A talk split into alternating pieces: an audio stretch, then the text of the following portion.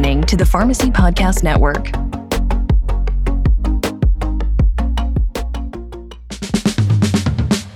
Hello, and welcome to PTCE's Pharmacy Connect, a podcast focused on continuing education created by pharmacists for pharmacists. PTCE is the leader in pharmacy and managed care education. In these episodes, listeners will be presented with the most recent clinical updates and strategies for implementing into practice. And now, here's our host and founder of the Pharmacy Podcast Network, Todd Eury. Hey, welcome back to the PTCE Pharmacy Connect. We're going to be continuing a conversation, a review of targeted therapies for early stage breast cancer. And before we started recording, I was so excited that I got to meet up with Dr. Laura Bobolts at the Asembia Specialty Pharmacy Conference. And there were sessions that were actually talking about expanded treatment for options for early stage breast cancer, including targeted therapies based on breast cancer subtypes. Dr. Bobolts, it's so fun to have you here um, leading today's discussion. It was so good seeing you. I'm excited to be here today to discuss the emerging treatment landscape of early stage breast cancer and strategies to overcome treatment challenges that people may see in clinical practice. And today, I'm pleased to introduce our faculty, Dr. Allison Butts, PharmD BCOP. She's a clinical pharmacy specialist in breast cancer and clinical pharmacist manager at UK Healthcare Markey Cancer Center in Lexington, Kentucky. She'll discuss targeted therapies, where they fit in the treatment paradigm today, how to choose amongst all of the wild treatments that we have, especially based on patient specific factors such as different subtypes of early stage breast cancer. So, we'll also discuss how to mitigate certain toxicities. Dr. Butts, thank you so much for being here today. Can you tell us a little bit about yourself and the, your practice experience with your breast cancer patients. Yeah, thanks so much. Happy to be here with both of you today to talk about breast cancer, my favorite topic, certainly. Um, I've, like you said, been a breast cancer specialist at, here at UK Healthcare for about eight years. Um, we see pretty much everything. Our center is a comprehensive center where we see the medical oncology patients and surg-onc in the same physical clinic space, and rad-onc is not far away. Um, so I think that really lends itself to true comprehensive care for these particular patients. Um, again, seeing the whole spectrum of patients with different stages, different subtypes, um, and really a lot to share with you all today. Wonderful. And with our treatment armamentarium for early breast cancer constantly expanded, expanding and being determined by biomarkers such as estrogen receptor, progesterone receptor, HER2, which is human epidermal growth factor receptor 2. Allison, what are the differences in risk between those different breast cancer subtypes? Yeah, so this is really the first way that we start to subdivide out breast cancer and think about different risk stratification. Um, the first thing I tell any learner who's on rotation with me is do not be fooled. Breast cancer is not one disease.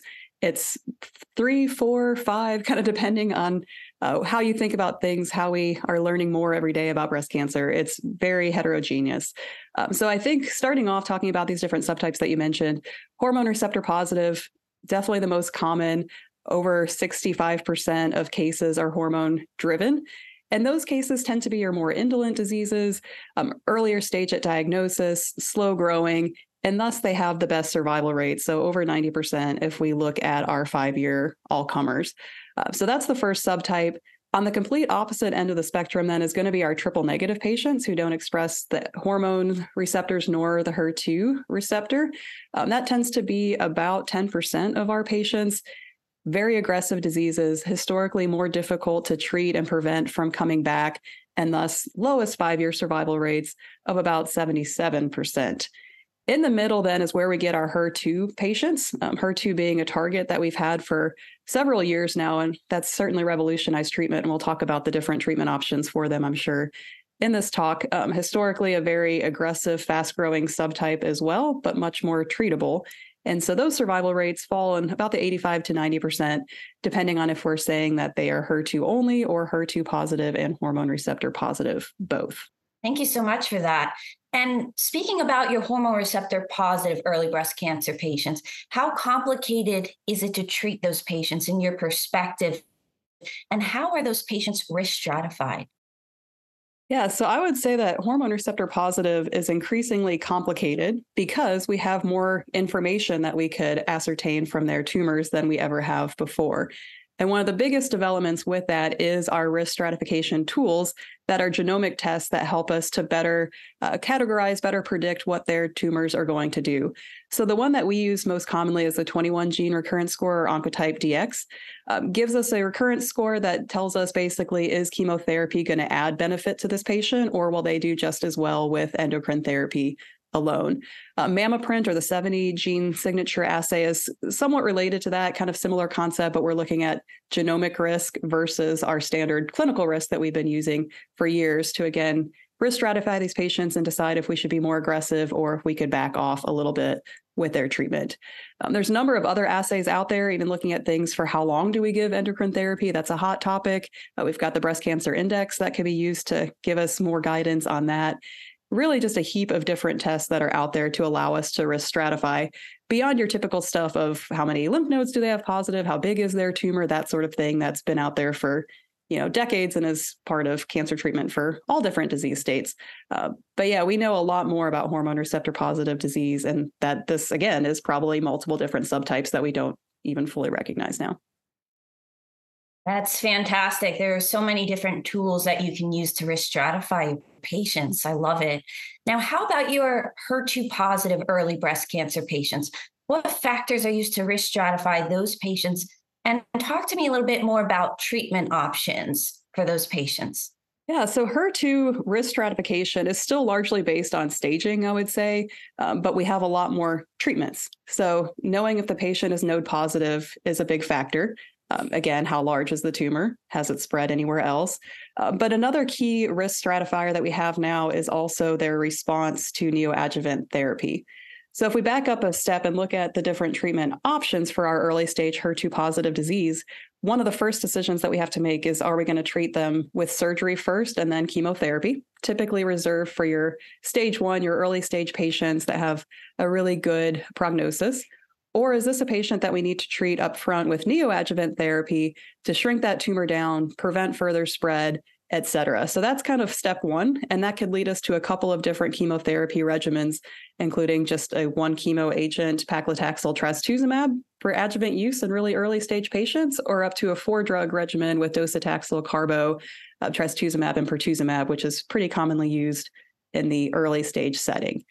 Um, from there, like I alluded to, knowing how they responded to that therapy is critical as a risk assessment tool.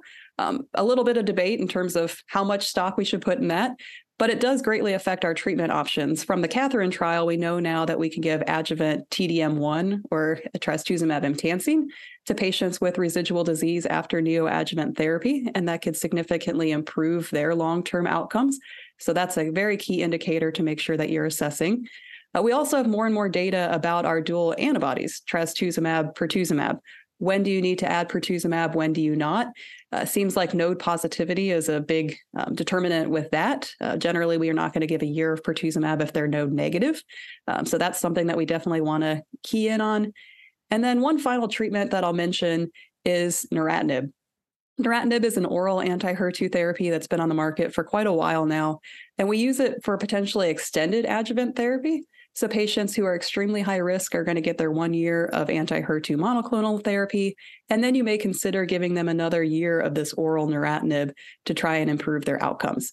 Um, so many different options. As with everything, it gets increasingly complicated when something new comes to market because you don't know how that maybe impacts patients who are treated differently than how it was studied. So, for example, neratinib came out before this adjuvant TDM1 period. So we don't really know. Do you give TDM1 for these high risk patients and then give them neratinib? Does that benefit them or not? Um, so it seems like anytime you get a new therapy, you get more questions that need to be answered as well. Very complex, uh, but really exciting time for HER2 positive disease, I think. Absolutely. And that's breast cancer for you, right? We're yeah. always learning new data and adjusting our models and how we treat our patients. But that's the best part about it is Absolutely. we have new options for our patients constantly. Yep. Wonderful. So you mentioned earlier about triple negative breast cancer. So when our patients are ER negative, PR negative, and HER2 negative, very aggressive subtype. Talk to me about newest developments in the treatment of early stage triple negative breast cancer. Yeah, there's two that come to mind, and those are pembrolizumab. The immunotherapy age has certainly um, solidified its role in breast cancer finally. And then olaparib for patients with a germline BRCA mutation. I think those are the two biggest development in the last couple of years anyway. Um, so our pembrolizumab regimen is a lengthy one. It's another one year regimen. So patients are getting upfront treatment with carboplatin, paclitaxel, and pembrolizumab, and then they're getting the AC uh, portion of that regimen still with pembrolizumab. They go on to surgery, and then they continue on pembrolizumab. And I think one of the key questions is about who should get the full year of pembrolizumab. At this point, everyone does. That's how it was studied. Whether you had a complete response, whether you have residual disease, that pembrolizumab is going to go on for a total of a year for everybody. Um, so, some questions still to answer there. But regardless, that keynote regimen has really, uh, really impacted the complete response rates for our patients. Again, how much we should rely on that as a long term indicator some people feel differently about that, but um, definitely something that's really important and has changed the game. Uh, the other therapy I mentioned then is our PARP inhibitor olaparib, which has an adjuvant indication now for hormone receptor positive and triple negative patients with a germline BRCA mutation. Um, and that's something else that we've started adding into the mix too, and does have an overall survival benefit. Uh, so, very important that we're watching out for that and considering that treatment as well. Absolutely. Let's take it back to the discussion with pembrolizumab and keynote 522. Now, in my wild world on the mm. managed care side, when we're doing prior authorizations for our payers, we see various regimens requested neoadjuvantly with pembrolizumab. Because the FDA indication that came out after the keynote 522 data was very broad. Mm. But we do see most clinicians following what you mm-hmm. mentioned with carboplatin paclitaxel and pembrolizumab, neoadjuvant followed by dose dense AC and pembrolizumab. Sometimes we see the every three week AC and pembrolizumab that followed more keynote 522, but dose dense AC had been more of a go to for clinicians prior to that study design, which you know, who knows why they picked the every three week AC? Maybe it was because EC was also studied in that studying Keynote 522. That's only given every three week more commonly. But what are you seeing in your practice? Are you seeing every three week AC portion, being that doxorubicin cyclophosphamide with the neoadjuvant pembrolizumab, or are you seeing dose dense, meaning every two week AC in combination with pembrolizumab part of that regimen? Yeah, and I think they my theory has been that they did the three week AC because the Pembro was every three weeks, so it just aligned better. Um, and that's how we have been administering it typically at our center is the every three week uh, with Pembro. That being said, we're transitioning. We're waiting for IT to hopefully get the order set built out here any day now to be able to do the dose dense AC and then give the Pembro every six weeks. So you're still um, aligning things. It just looks a little bit different. And honestly, the main reason that I was hesitant to do that for a while was just insurance approval wise. We know it was studied every three weeks. And so I had some concern about if we try to do dose dense AC, is it going to be approved? Is the Neulasta going to be approved? Um, so that was that was definitely a concern, but it seems like institutions are using the dose dense successfully. Um, so we're planning to do that in a number of patients. I think another concern or just something else to be aware of is this is a very toxic regimen. They're getting four chemotherapy drugs over the course of their neoadjuvant treatment. And that can cause a lot of cytopenias.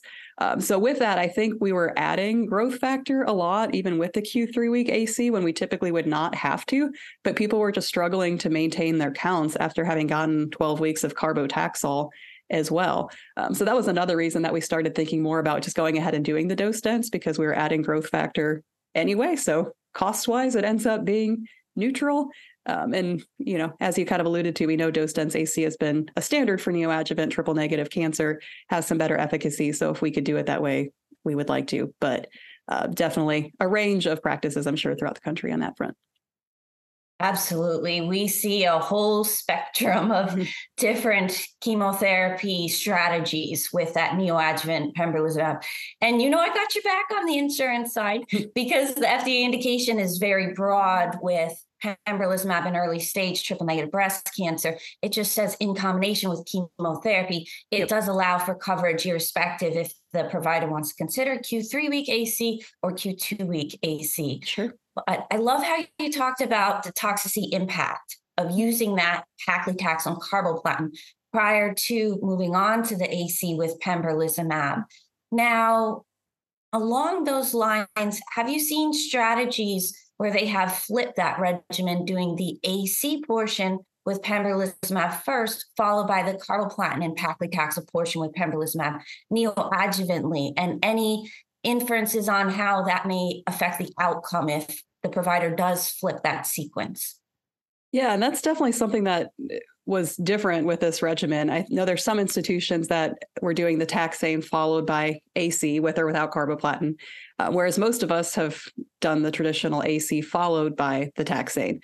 Um, so that was definitely different. Um, so I think they're practically, I think people are following the Keynote 522 regimen and doing the carbotaxol first. Again, that's how it was studied. There's some some pharmacologic reasoning behind it. Uh, but I think there is also data and reason to believe that this might change in the future. Um, there were a couple of studies IMpassion031 and GeparNuevo that gave a um, immunotherapy with taxane followed by anthracycline and cyclophosphamide, so just without the carbo in that particular situation. But then we also have the Alexandra and Passion 030 that looked at a atezo with dose dense AC followed by T. So going back to that more traditional order and again dropping the carbo. Uh, because again, we don't know. We don't know if carbo is really necessary. How much benefit does that add? Can we remove that and get less toxicity?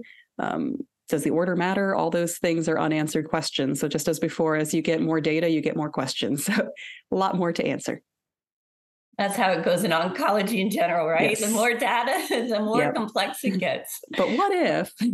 I know, but that's why we love it, right? It it's keeps true. it interesting. It it's does. always new and fresh. Yeah. Awesome. When you were talking about the new data with olaparib in BRCA positive, HER2 negative early breast cancer, I noticed that NCCN added a footnote to their guidelines because as we get new data, then we're left with these questions. Okay, well, what do we do if our patient's on the adjuvant portion of pembrolizumab, which is commonly single agent according to Keynote 522? But what if we find the patient's BRCA positive?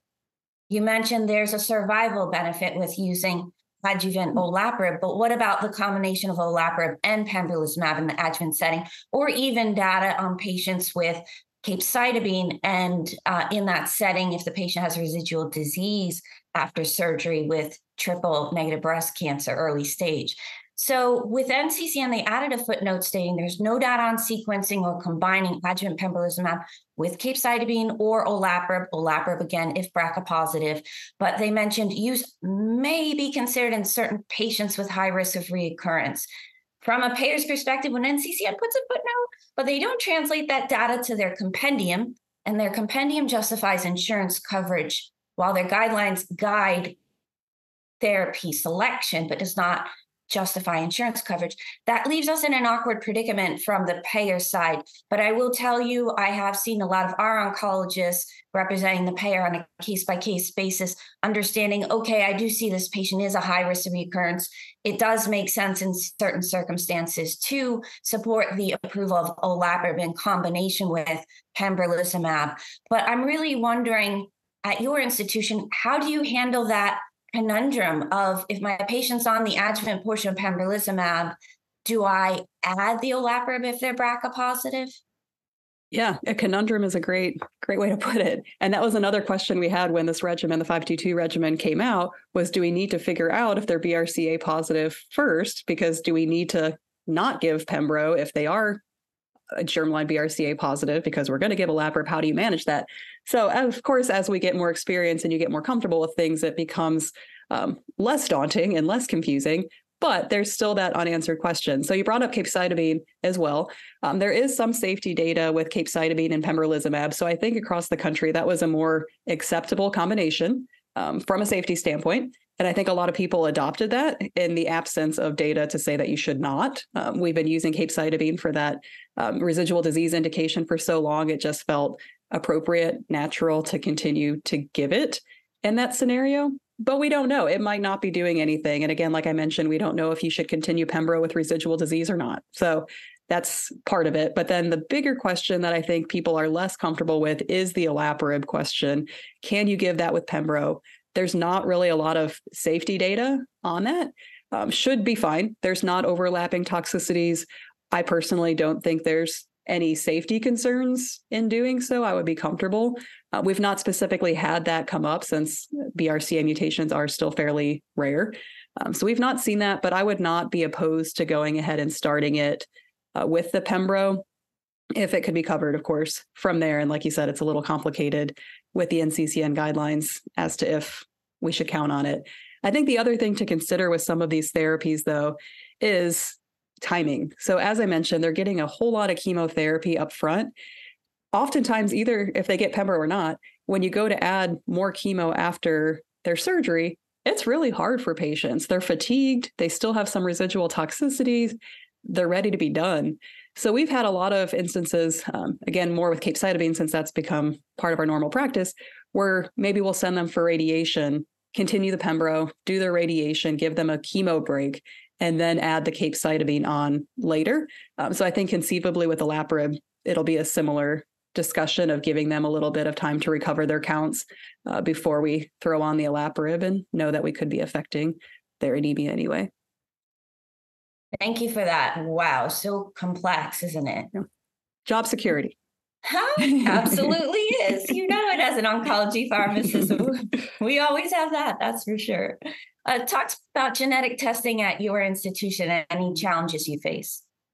Yeah, so I think the biggest challenge across the country is probably lack of genetic counselors, but that's a conversation for another day. But I think what's really become a bit more clear um, over recent time is a bit more about who should get genetic testing. And one of the easiest schools of um, thought here, the easiest rule of thumb for the guidelines, is all triple negative patients now should be screened for a BRCA mutation. The other big group that affects us a lot is the patients less than 50. Um, less than or equal to 50 should also be screened now. So those are two kind of blanket categories of patients that need testing. And at our center, we really think about that early on during tumor board when the patient's first being presented. Of course, not only is it affecting their pharmacologic therapy, but potentially their surgical options as well. So we definitely want to make sure that we're catching these patients. Um, it's a multidisciplinary effort for sure. Somebody at the table will certainly remember it um, and make sure that it gets done and ordered and run stat um, if at all possible. But as I kind of alluded to, I think the biggest challenge with BRCA testing still is um, a difficulty in finding genetic counselors to do the actual counseling part, which is extremely important beyond just getting that result and acting on it. Absolutely. Let's switch gears right now and talk a little bit about treatment related adverse effects and mitigation strategies. So, talk to me about the importance of early identification and management of those treatment related toxicities that you see in your early stage breast cancer patients. Yeah, so I think with any any treatment, early identification of toxicities is key for adherence um, and making sure that patients are able to complete their intended course. Um, a lot of these regimens that we're talking about are prolonged courses, but they also have very, very strong data and results if we can get people through.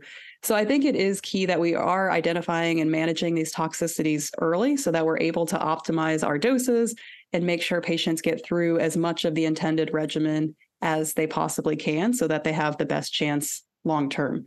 Um, so a lot of side effects, lots of drugs, lots of side effects. We know those two things go together. Um, so it is a challenge for sure. Um, I think implementing some of these newer therapies like immunotherapy opens up a whole new realm of toxicities that, at least in the breast cancer world, we haven't had as long of a history of managing those toxicities than our colleagues in, say, melanoma, uh, who certainly have.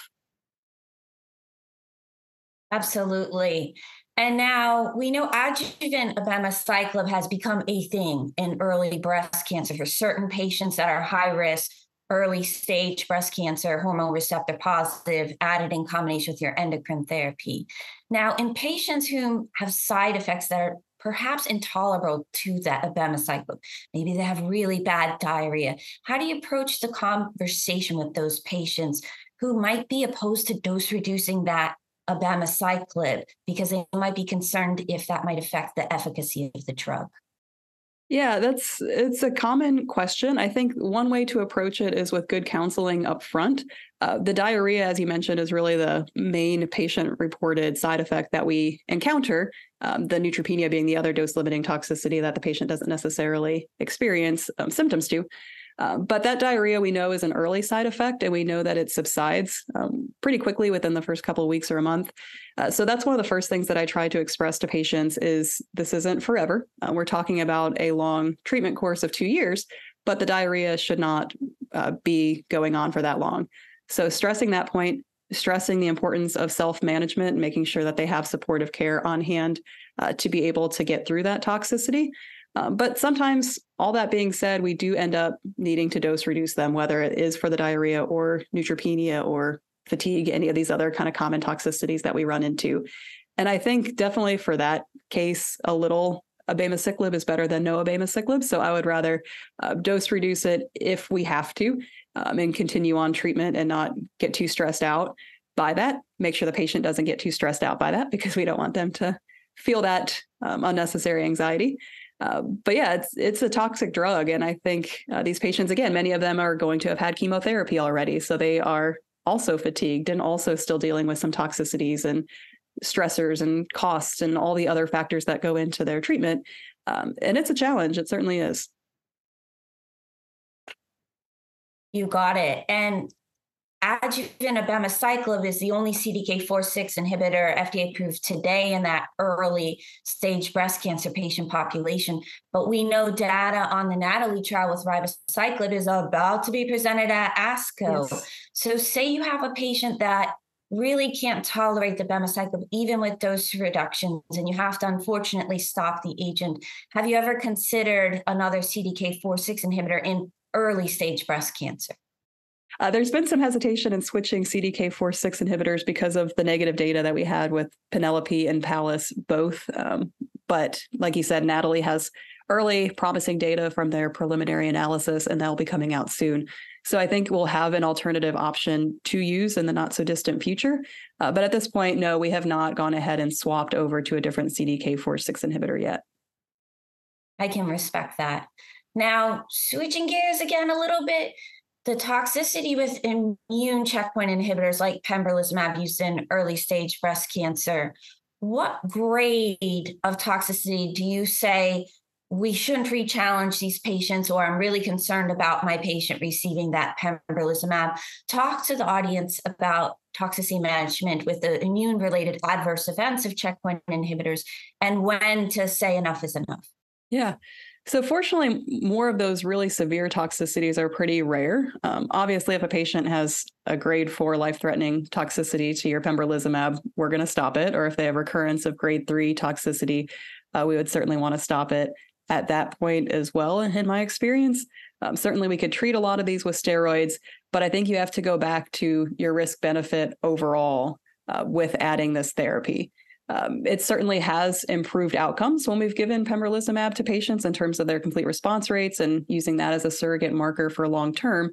Um, but I think we have some other options in breast cancer than, again, some of the other disease states like melanoma, where immunotherapy is really such a cornerstone. So, to me, if you could get through some of your toxicities, you know, the easier ones to deal with, like your thyroid dysfunction and so on, um, certainly want to manage those toxicities and keep the patient on it. But if they are having more of these grade three toxicities, risk benefit might be to still use the very effective chemotherapy that we know works pretty well also. So that's kind of how I think about it. That makes sense. You got it. And Allison, you are an absolute wealth of knowledge. it's been such a joy to talk with you. So I have the toughest question of the day for you if you're yes, ready. I'm ready. What would you say is the single most important takeaway for our pharmacists listening in today? I will cheat a little and say that it is the fact that there are so many new treatments out there. Um, I don't think we could say that it's one specific treatment because, again, it's not one spe- one singular disease state. So, um, I would think looking at the totality of knowing that we have PARP inhibitors with a survival benefit in the early stage setting, adjuvant CDK4/6 inhibitors are a game changer in the hormone receptor positive setting. And then I think generally with HER2 therapy, being able to really tailor uh, how many drugs, how long of therapy you're giving to the HER2 positive patients, those kind of each carry equal weight um, for our overall takeaways for this conversation. Thank you so much, Allison. You're absolute joy to speak with. And I'm sure everyone loves to learn from you. Thanks for tuning in to the PTCE Pharmacy Connect podcast. Your feedback is important to us. Please share with us your thoughts on this episode and other topics you'd like to learn about. Go to pharmacytimes.org forward slash contact and send us a message.